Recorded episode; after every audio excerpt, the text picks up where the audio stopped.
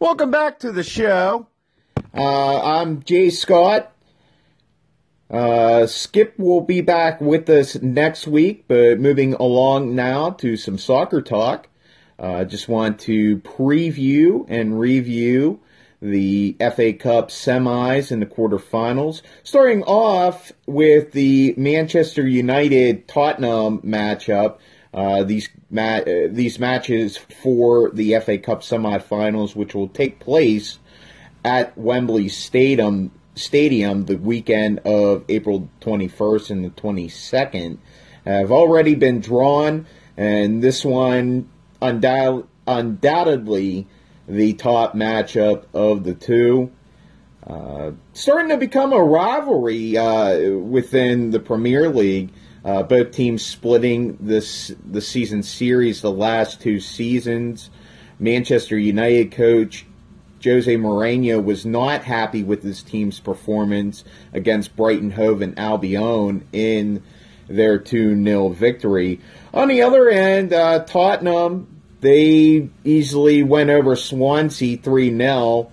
Their top guy, Harry Kane, he came into the contest with 37 goals in all competitions this year, but didn't play or contribute much in this one. It was Lamela and Eriksen who scored the game winning goals for Tottenham as they move on in the single elimination tournament. Mm-hmm. Any other matchup that will take place at Wembley, uh, the the Tottenham Manchester United match that will take place on the 21st, while the second matchup that pitting the two London two of the London two teams from London, I should say, against one another at Wembley. It will be Chelsea against Southampton. Chelsea outlasted Leicester last Sunday 2 1 in extra time. And they they've had their uh, share of issues both in league in some of the other competitions that they've taken part in, and it was no different Sunday going up against a rather tough Leicester team who in league are having a rather respectable year, even though they're not challenging for the title or uh, sitting or in one of the top four places going into next year's Champions League. Uh, but looking back at this game, uh, they were able, Chelsea, uh, that's who I'm focusing on here. Uh, they were able to get the game-winning goal in the 105th minute of the con on the contest from Spanish winger Pedro. Uh, currently, Chelsea, the Blues, they sit in fifth in the Premier League table. Uh, few points, or uh, make that five points behind Tottenham, who we'll talk about later in this segment as we look at what's going on in the Premier League. Uh, but other than that, uh, they're having a pretty typical season. Uh, competing for uh, one of the four Champions League spots. They just got eliminated from the Champions League, uh, but not as good as the season before, where they topped the charts with 95 points en route to yet another premiership title. But uh, what's weird is a year later, their coach, Antonio Conte, might get canned at the end of this year should they fail to break the top four. But uh, again, we'll get more into the whole Chelsea thing later. But looking at this matchup against Southampton coming up on the 22nd, uh, Southampton on the other end, uh, they were able to win against uh, second tier side Wigan 2 0 on Sunday. Southampton currently sit two points from safety in the relegation battle. It's a quite a disappointing season uh, for Southampton, uh, just like it's been for uh, quite a number of your typical middle of the table teams, the likes of West Ham, uh, the likes of Stoke. You know, it's uh, West Brom Albion for the most part. They they usually find a way to stay in the top flight, even though they rarely, uh, for the most part, ever challenge for the title, let alone one of the top four spots in Champions League. But to see them all the way at the bottom of the table with just 20 points, with uh, almost eight games remaining in the season, uh, quite a surprise and yet so disappointing.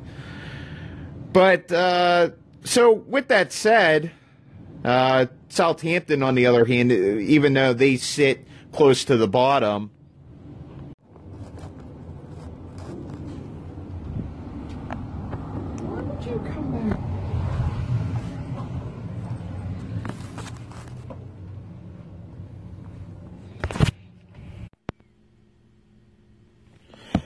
even though that uh, they sit so low in the table, uh, I expect them to finish this season strong. Uh, try, try if they will, uh, to stay within the top flight and uh, you know continue to get that Premier League money. And I expect them to give Chelsea a run for their money in the semifinal at Wembley. Uh, although I highly anticipate Chelsea will win, uh, creating a top six FA Cup final between Chelsea and whoever wins that uh, Manchester United Tottenham match. But shaping up to uh, have a decent finish to the season, uh, domestic wise, although I'm not too happy. Uh, being a United fan, I'm not too happy to see City all the way up in the table. And with that, we'll segue from FA Cup talk to the Premier League, where it's City that's all but run away with the title this year, posting a record of 26 wins, three draws, and one loss. Uh, won't be able to top the 03-04 Arsenal team that went unbeaten. Uh, they already lost a game earlier this season, if I remember correctly. They lost to United's other big-time rival, Liverpool. But uh, City could very well top last year's Chelsea team, who uh, posted the most wins in Premier League history with 30 and the 04-05 Chelsea team who posted the most points in the season. Right now, City sits in the table with at the top with 85. That Chelsea team from 04-05 who sent the who set the Premier League mark for most points in the season, they did so with 95. And I wouldn't be surprised. In fact, I highly anticipate City breaking that mark, considering the fact that the that out of their last eight games, six of them come against the likes of Brighton Hove Albion, who's uh, right there in their own relegation survival fight. Everton, who even though they're middle of the table, uh, I think City has way more talent. It might be a question of whether or not City dresses all their starters for that match, uh, depending on uh, how much further they go in Champions League. They drew Liverpool for the quarterfinals of that, so they may very well be more focused on that two leg series with Liverpool. Uh, should some of these games interfere with those midweek dates once we get past this ongoing international break.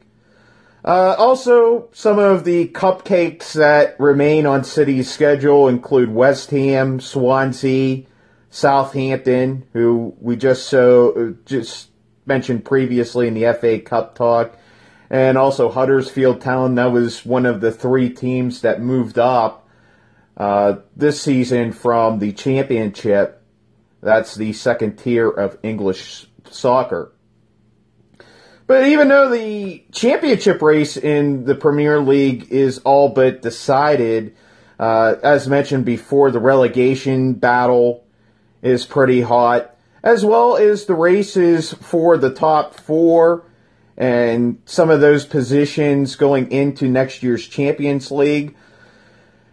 The big highlight of this race to the end, which will begin after the international break on the weekend of the 31st.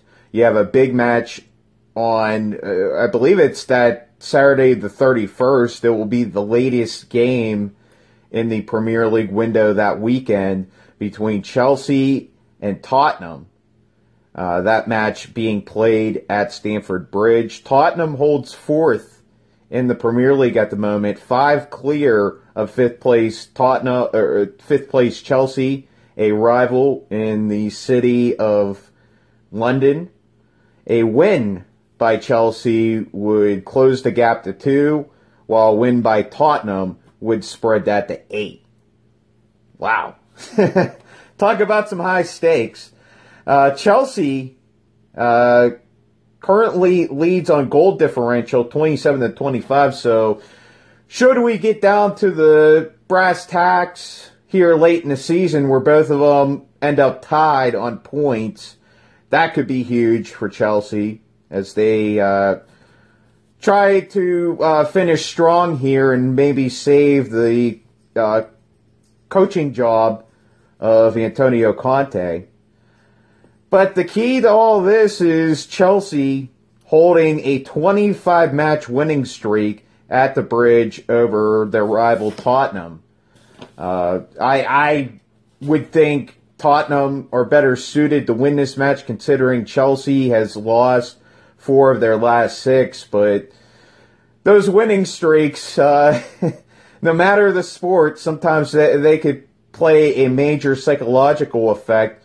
We'll see if this Tottenham side, which is mixed with a lot of youth, with a lot of star power, I'm I'm curious to see what sort of approach they take to this. If they uh, or if they just uh, you know fall to the pressure.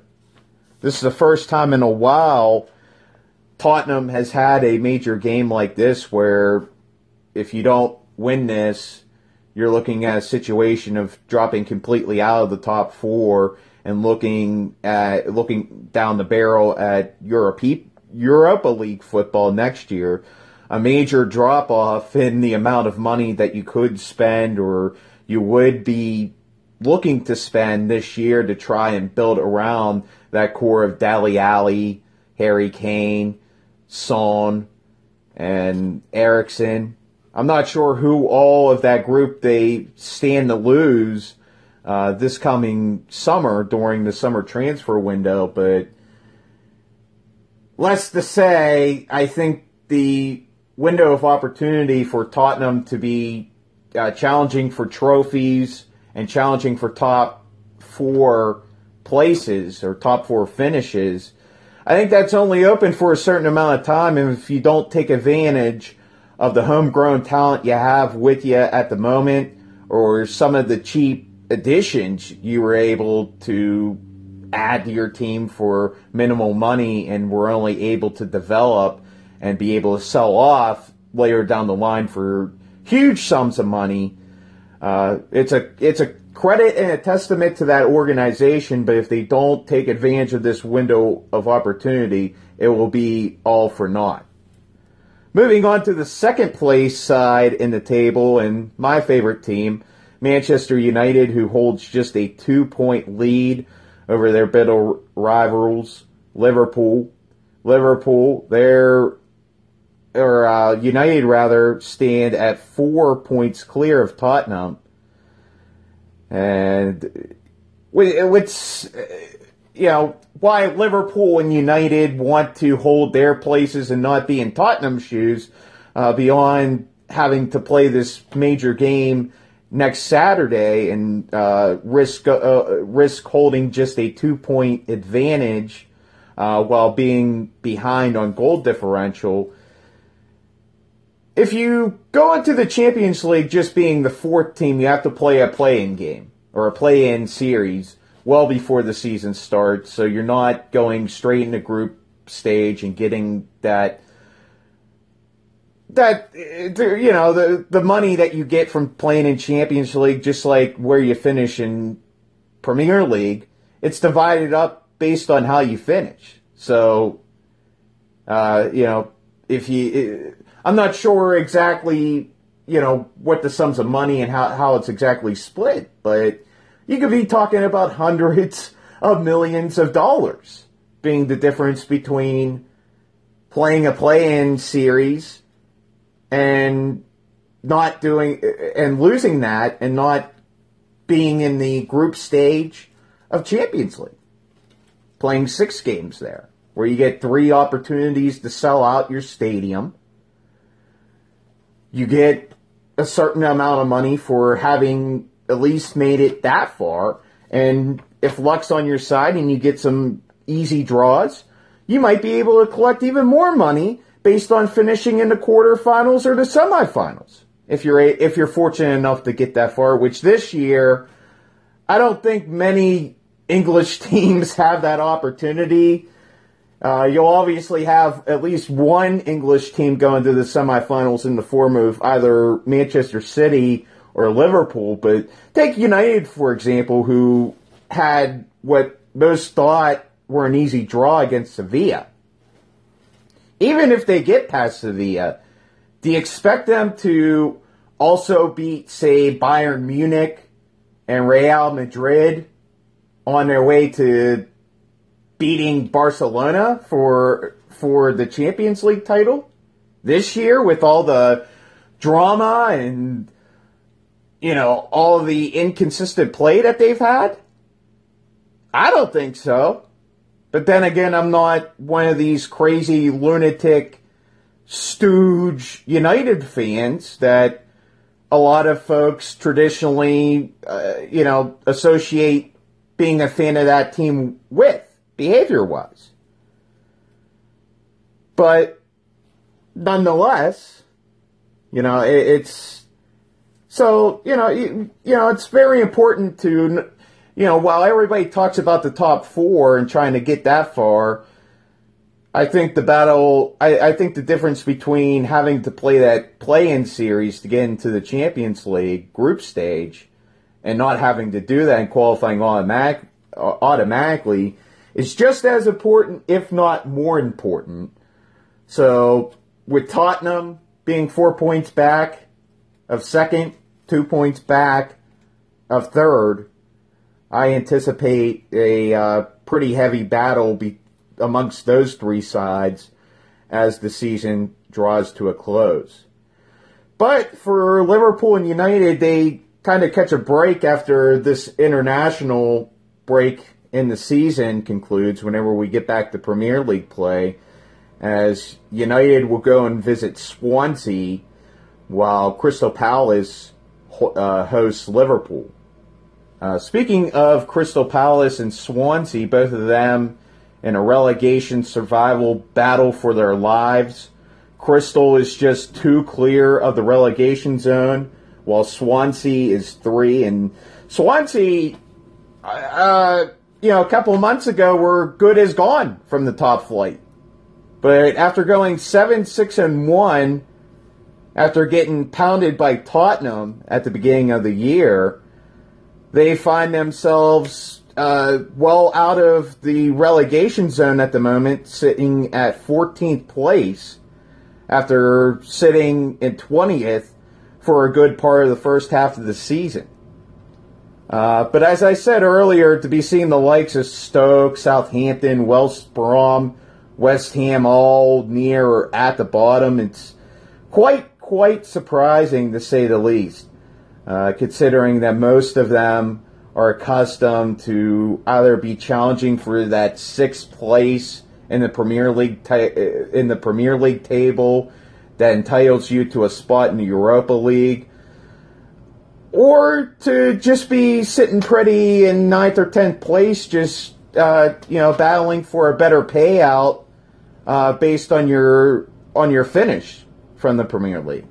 Uh, yeah, usually never you, you never see those four or five teams, you know, having to battle to survive. I mean, ever since I've been watching soccer and uh, in particular following the club game, in particular in England, I, I've always been used to seeing Crystal and Swansea going back and forth between top flight and the second tier. You could also throw the likes of Bournemouth and Newcastle too, but to see them even uh, well above the relegation zone is I wouldn't go as far as saying insane, but you know, quite astonishing. And then there's the situation with West Ham. I mean, you know, first you have, you know, the team underachieving the way that they've been, even though that they've collected a bunch of, you know, former superstar players like Joe Hart, the former goalkeeper at Man City, Chicharito Hernandez, who used to be a star in both England and then uh, later on over in Germany.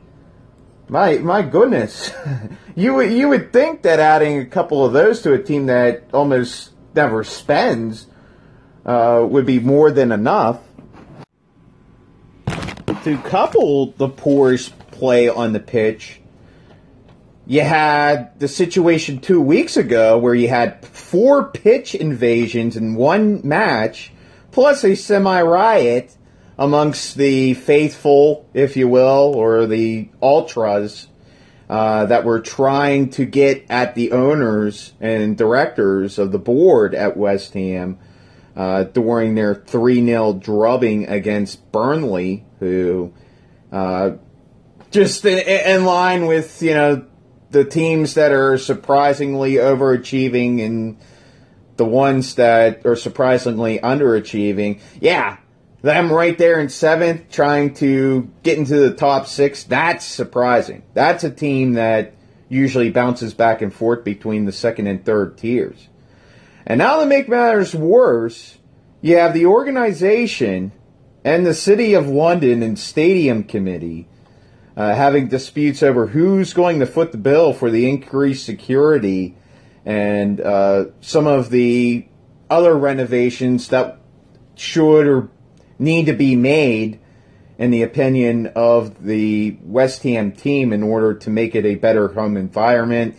Uh, that's been a common complaint amongst you know teams like West Ham. Uh, it's also been a common complaint uh, for those that those like Tottenham who have needed uh, to use Wembley for a short period of time, just on a temporary basis. Next year, the replacement for White Hart Lane, uh, closer to Tottenham's old grounds, will be finished, and they'll be playing all their games there. I know last year they played because that last year was the last season at uh, White Hart Lane.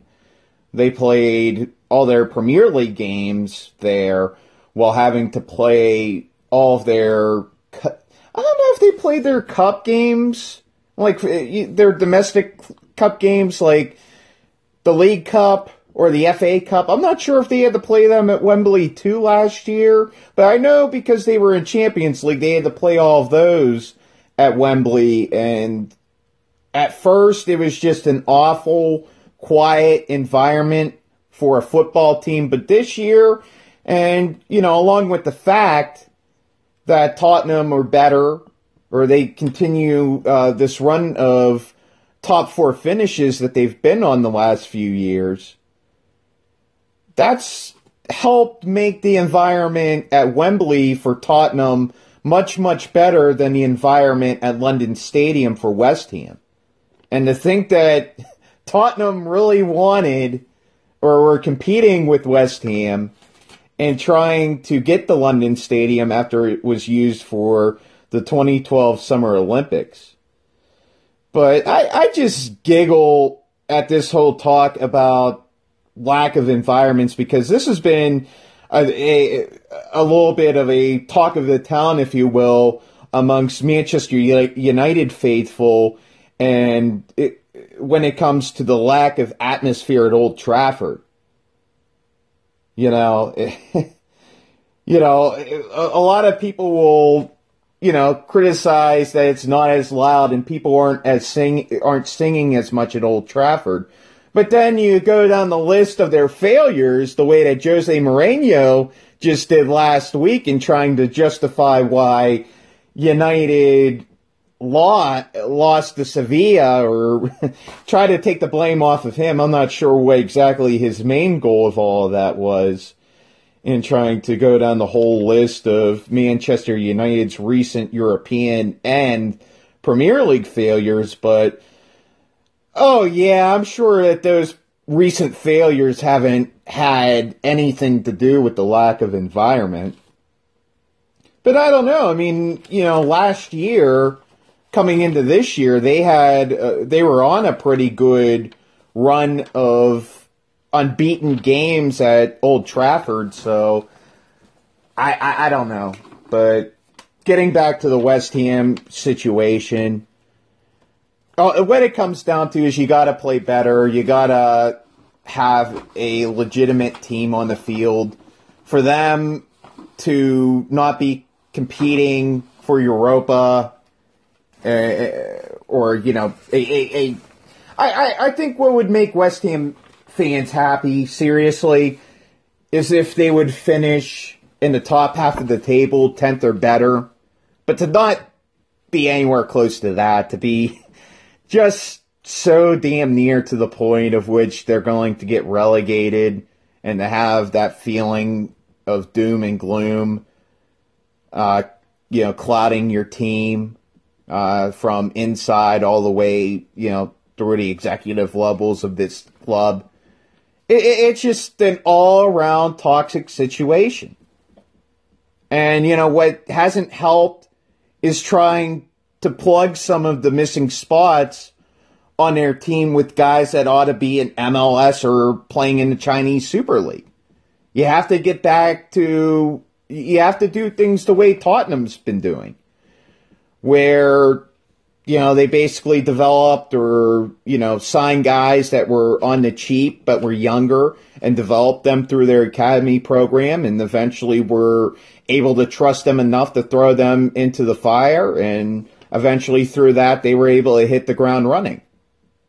Keep those guys develop those guys and keep them around as long as you can. That's got to be the plan for teams like West Ham like Everton like Tottenham, because unless you're going to get, unless you just have always had the money like teams like Arsenal and Liverpool and United always have, or you're you're in a situation, or or you can get fortunate enough to transfer into a situation like City, for example, who only started becoming really great when they got all this infusion of cash from the country of Qatar into their team, unless one of those two things happen for you, you're not going to be talking about immediate success. You're just going to be mostly focusing on trying to survive. And in order to move on and eventually progress and thrive, you have to develop from the ground up. You have to do it from the academy level. You have to do it from you know, going to different parts of the world some people wouldn't venture. It sounds crazy, it sounds silly, but, you know, it, it's either that way or, you know, settling for fans throwing coins at your owner's face every week. I mean, because even if they were still at Upton Park, even if they were, you know, still in their home base, if this is what they were getting each and every week, I don't think the atmosphere would be that much better.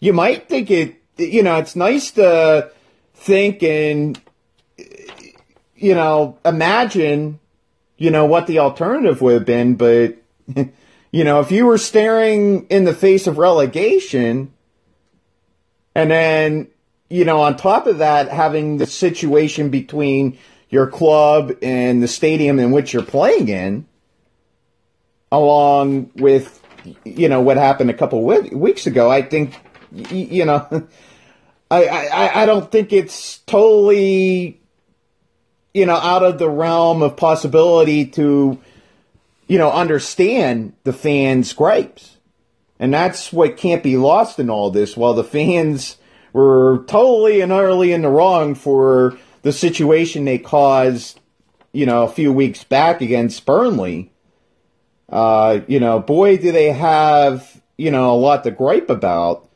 But it should never be done in that way. And, you know, some of the things that this organization could, could or should uh, consider going forward, you know, maybe London Stadium just isn't the fit. I mean, you know, going back to when Wimbledon FC, uh, you know, that's a second, now third tier side. You know, back when they used to be challenging towards getting towards the top flight, they used to have, you know, a, a in that part of London, they used to have, you know, a major fan base that would support this team. But whenever their old stadium got old and decrepit, they moved to a different part of London, Mil- Milton Keynes, where they renamed the team MK Dons, and you know that led to their own share of unique backlash and outrage, and that led to the formation by a fan group uh, that created a whole new team called AFC Wimbledon, uh, which will soon be building a brand new stadium on the old ground of former of uh, the former team that used to play in that part of London, Wimbledon FC. So the point is, you can always go back home, and that might be, you know, you may not ever be able to go back to Upton Park, but you could always go back to that part of town and maybe look at building a twenty to thirty thousand seat stadium because I, I, think King Power Stadium, where Leicester plays, is only about thirty thousand. You know, not every stadium is like Anfield or Old Trafford, uh, where it's you know sixty to seventy thousand seats, and in some cases, whenever you're a newly promoted side, it would be crazy to go and have that big of a stadium and expect to fill it up every week. But you know, if, if two or three de- years down the line this whole London Stadium situation only gets worse because it already sounds like it's getting worse before it gets any better. Realistically, you might have to go back to where where Upton Park was and build a new stadium there, and just you know cut your losses. And you know this crap show that's been uh, this experiment at London Stadium, call it a failure and move on. It's what the Islanders in the NHL are pretty much having to do. You know, they got that sweet deal or what at the time looked like a sweet deal from the Barclays Center. And, you know, I mean, amongst, I've never seen a game there, but I mean, amongst some of the complaints very, very similar to the complaints that the West Ham uh, fans have about London Stadium: lack of atmosphere. Uh, it's not as close to Long Island as the old Coliseum was, or where this newer place that they, uh, you know, just got the okay on building in Belmont Park, close to the racetrack there. I don't think. I, I would hope not. I would hope that they're not tearing down the Belmont Park track to build a brand new arena and canceling uh, one third of the Triple Crown. That seems to be a surefire moneymaker for everybody involved. But no, somewhere around that racetrack, I guess they just got land uh, okayed and bought, and they'll be uh, and financed, and they'll be building a brand new arena in that lo- around that location for the Islanders to move into, I think by 2021. I think next year and the following year they're going to be playing a couple. They're going to be splitting their their home schedule between Barclays and the renovated Coliseum, the Coliseum where the Islanders used to play. Used to be about used to have a capacity about 17,000, but with the recently finished renovations that were just made to make it so it could hold, host concerts can make it so it could host, I think, some smaller basketball games. I think, in particular, the Brooklyn Nets uh, minor league affiliate plays there. It, it, it, just it wasn't renovated in order to play host to an NHL team 41 nights out of the year. That's that's the point, and that's why they're not moving back into that uh, full term. But they will play, I think, anywhere between 12 to 14 home games the next couple seasons in the old Coliseum before they move into this new place. But uh, yeah, uh, and you know, I mean, hopefully for the Islanders' sake, uh, that works out for them. But any, but closer is always better, and that's the reality of it. That may be what West Ham in conclusion, has to do in order to win back some of their fan base. But until then, I almost expect more of the turmoil, turmoil, more of the protesting, more of the uh, outrage from West Ham fans, and it will only get worse if and when they get dropped from the top flight all the way to the championship. And now we finish up this week's edition of Sports Tap with Last Call. And this week's Last Call will be focused on Major League Baseball and the owner's cheapness. So far, the, and this is coming into today, uh, this may change if you have listened, if you listen to this podcast a couple weeks later, but the current list of unrestricted free agents in baseball, uh, just about five or six of them now listed, include Jose Bautista. These are guys that are still unsigned, and we're already into what the third week of spring training. Guys that are still on the market include Jose Bautista, the former slugger of the Toronto Blue Jays, Melky Cabrera, who's been a pretty decent mercenary type guy that you bring in at the deadline. Uh, I think he had a pretty good season last year, slugging wise. Uh, Greg Holland, pretty solid relief pitcher, righty. Uh, Matt Holliday, uh, who's I guess now settled into the role of designated hitter, but can also play outfielder. Had a had a bad season last year, but overall brings some power to the plate. John Lackey, who again, who also had a bad season last year, but uh, resume is pretty solid. Should at least be entitled to a job somewhere. And last but not least, and these are just the, about five or six of the guys that I saw that were unsigned. I'm sure that there's plenty more still available, and ties into my larger point. Brandon Phillips, uh, former All Star second baseman, still available after a one year stint with the Atlanta Braves. So you have all these free agents still available, and you also have guys who, if they are signed, have had to settle with for one year deals worth a fraction of what they ought to be making.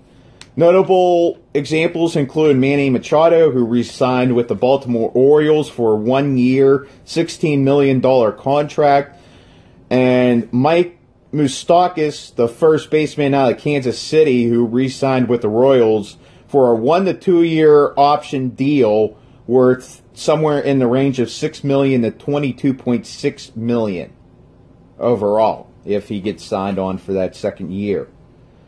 There's been very, very few big money deals. I know Eric Hosmer got a big, brought in a nice load, signing for eight years, 145 million with the Padres.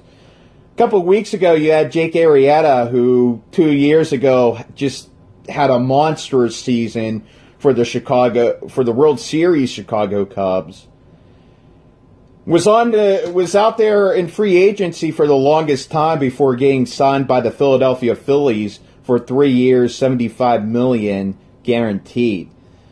But this hasn't been the first time, nor has this uh, has this year and the previous year been the only two years in which this uh, trend has been playing out. It's been going on for a while, uh, really since ever since Anaheim signed Albert Pujols and Josh Hamilton to uh, to dual uh, blockbuster deals worth both worth over 150 million each uh, individually. I think Pujols' deal was worth closer to 300 million guaranteed, while Hamilton he only signed for about five years, and uh, that deal is about to expire this year.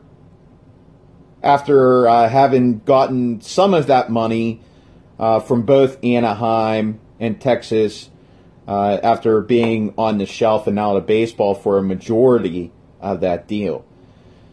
But that wasn't the only bad deal. Uh, you also had the Seattle Mariners who signed a pretty large ridiculous deal with Robinson Cano. I think that one was worth over 250 million. If I'm not mistaken, I think that was a 10-year deal. So the point is, you know, you can understand from the owner's owner's point that they don't want to get burned on these deals because uh, unlike in football, unlike in a lot of sports, whenever you sign a deal in baseball, it's a guaranteed deal. If that player decides to retire or he gets hurt or something happens to him, you're still due that money to him, whether it comes in a big lump sum or it comes in annual payments, just like the ridiculous deal the New York Mets are still having to pay a one Bobby Bonilla who never played a game for the Mets, and that, and I don't even think that deal was worth nearly as much money as any of these deals that were signed, you know, 10 years later are worth. I think that was only worth in the range of 30 something million to about 50 million and will finally die in the year 2032 if I'm not mistaken, but every July 1st he'll get it he gets a check for 1.1 million and that's with no games played. I know back in 2001, or was that 2002? Derek Bell, the former Pittsburgh Pirate first baseman, got pissed off about having to compete for an outfield job. This coming after a 100 loss season. And he decides, screw this, I'm not doing this. I'm going on my yacht and going into Operation Shutdown. Even though he never played a single game not even a spring training game for the Pirates that year. The Pirates organization still had to pay him about $4 million. I think that's all he was owed. Thankfully, but hilariously, that that's the truth. So you can get that. But whenever you have situations like in Pittsburgh, where the Pirates still had a decent core in place, but never ever really spent to build around that, you, you could pick any one of the three years where they actually made the playoffs, or one of the four years around that time span where they didn't, but they were close. And never once do you see them going out and getting one or two, really trying to make a concerted effort to plug all the holes that they can in order to give them the best possible opportunity to win a championship.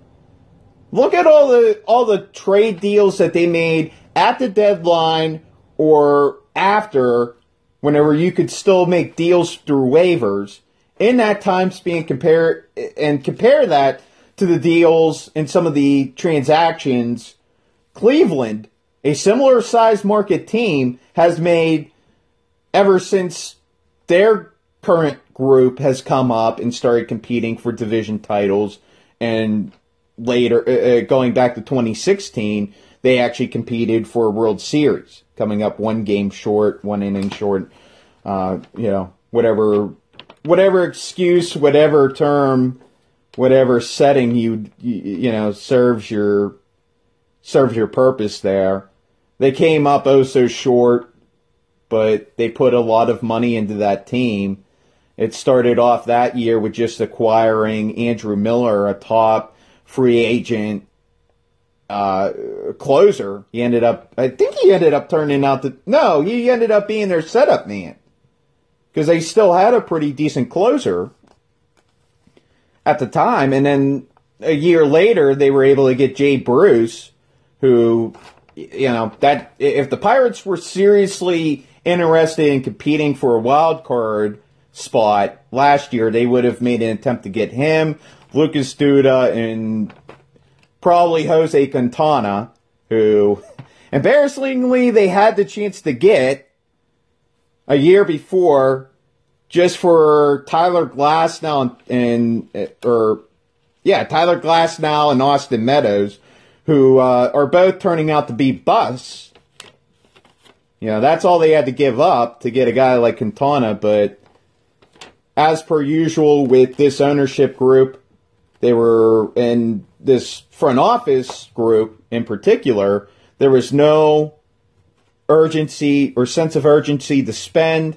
There was no willingness to get rid of guys that Hunting, Neal Huntington, the general manager, and some within the organization, still regarded as top blue chip prospects, even though when Tyler Glasnow came up early in the season last year, he was anything but. And we may never even see Austin Meadows come up and play in a major league uniform at this point, with how many injuries that young man has suffered. But along with not willing to spend, they've gotten rid of the likes of Andrew McCutchen and Gerrit Cole for a couple of lame duck deals that garnered them practically nothing uh, from opposing teams uh, from Houston and San Francisco, respectively.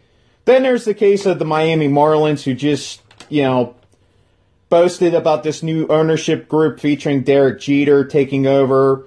And then what do they do to uh, first order of business? What do they do? They ship off Giancarlo Stanton and then later Christian Yelich amongst some of their top young core players that they could have built around.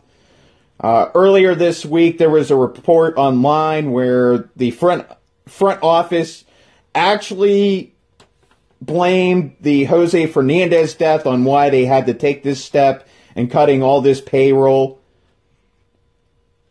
I, I, mean, it's just a mess. Then you have Kansas City, who, after winning a World Series championship two years ago, uh, got rid or let Lorenzo Cain and Eric Hosmer walk away.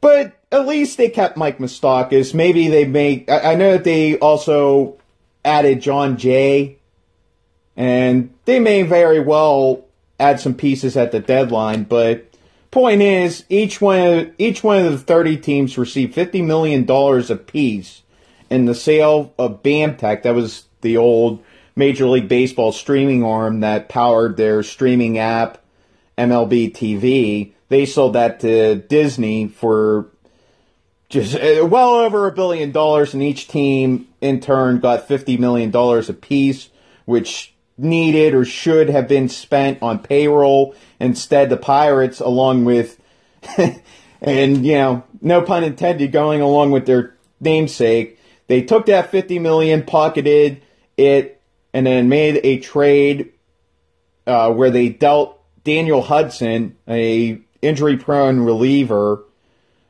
They trade him off to the Tampa Bay Rays and in return, which they got uh, Corey Dickerson, the All Star left fielder. Which, if you make that move last year, you probably have a great shot at challenging for the division, especially last year with all the teams that were down. But this year, it just feels like it was a last ditch effort and trying to sell out opening day which for most teams is an easy sellout, but after you ship off two of your top talent guys for practically nothing, uh, it's going to be a hard sale.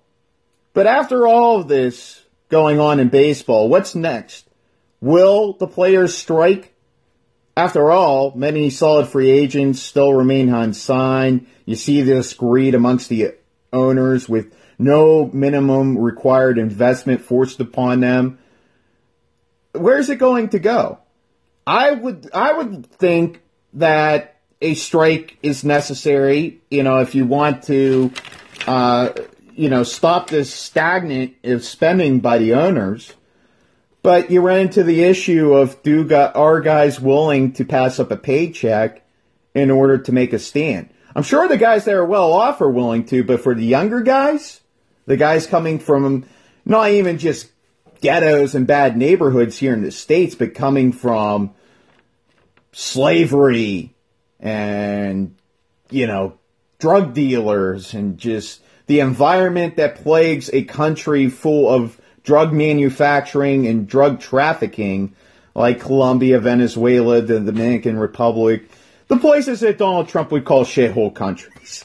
Uh, yeah, uh, no offense by that, but you know, places like that where uh, you know Major League Baseball gets a lot of their talent. You know, I don't know how many how many of those guys would be willing to go forward on a strike in order to get the owners to spend more. I mean, they were, you know, players back in 94 when the money wasn't even, you know, near this close to inflation were willing to do it.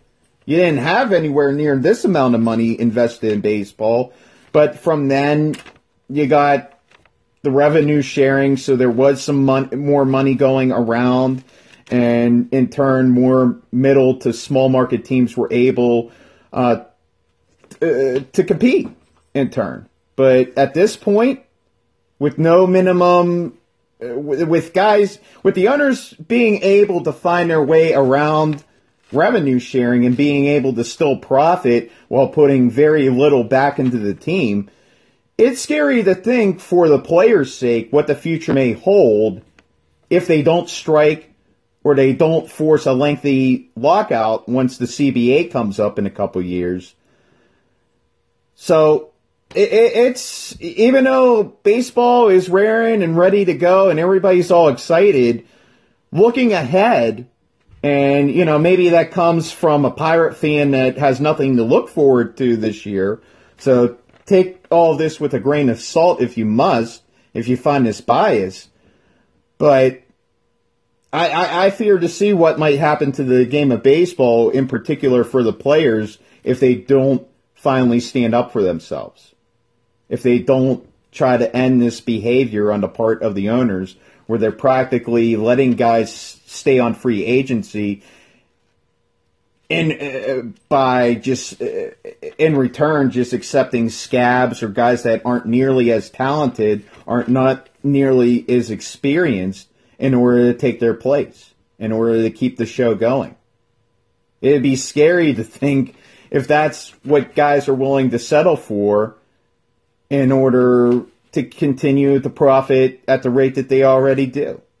So in order to stop that, you're going to have to cause a disruption to their plans. And that will come at the rate of forcing a strike and pissing off a lot of baseball purists that may or may not have come back quickly after the last strike. They may have left uh, when that happened in '94, and either never never came back or came back, but on the condition that they never strike or hold a lengthy stri- lock- lockout again. But with what's going on now, I, I if there was ever a time for a strike and a need for a lengthy negotiation between the players' union and the owners. Uh, this is it right here. And if they don't, it's only going to it's only going to be a negative for the players if they don't sooner rather than later. But with that said, that's all I got for you on this edition of Sports Tap. On the next show, well, me, Skip should be back, and at that time, we'll debate the NHL and NBA MVP races. I'll also go into depth about the upcoming Champions League quarterfinals while also giving you a recap of what's about to go down on the Premier League stage going into the final weeks of the season. And we'll also talk about the early season contenders for the World Series in Major League Baseball as opening day quickly approaches. If you want to get in touch with me, you can get you can follow me on Twitter at uppercase J dot uppercase S Mart 66 or you can email me at jscott.martin54 at gmail.com. For Skip Smith, I'm J. Scott Martin. Thank you for listening to Sports Tap. Until next time, folks, we'll see ya.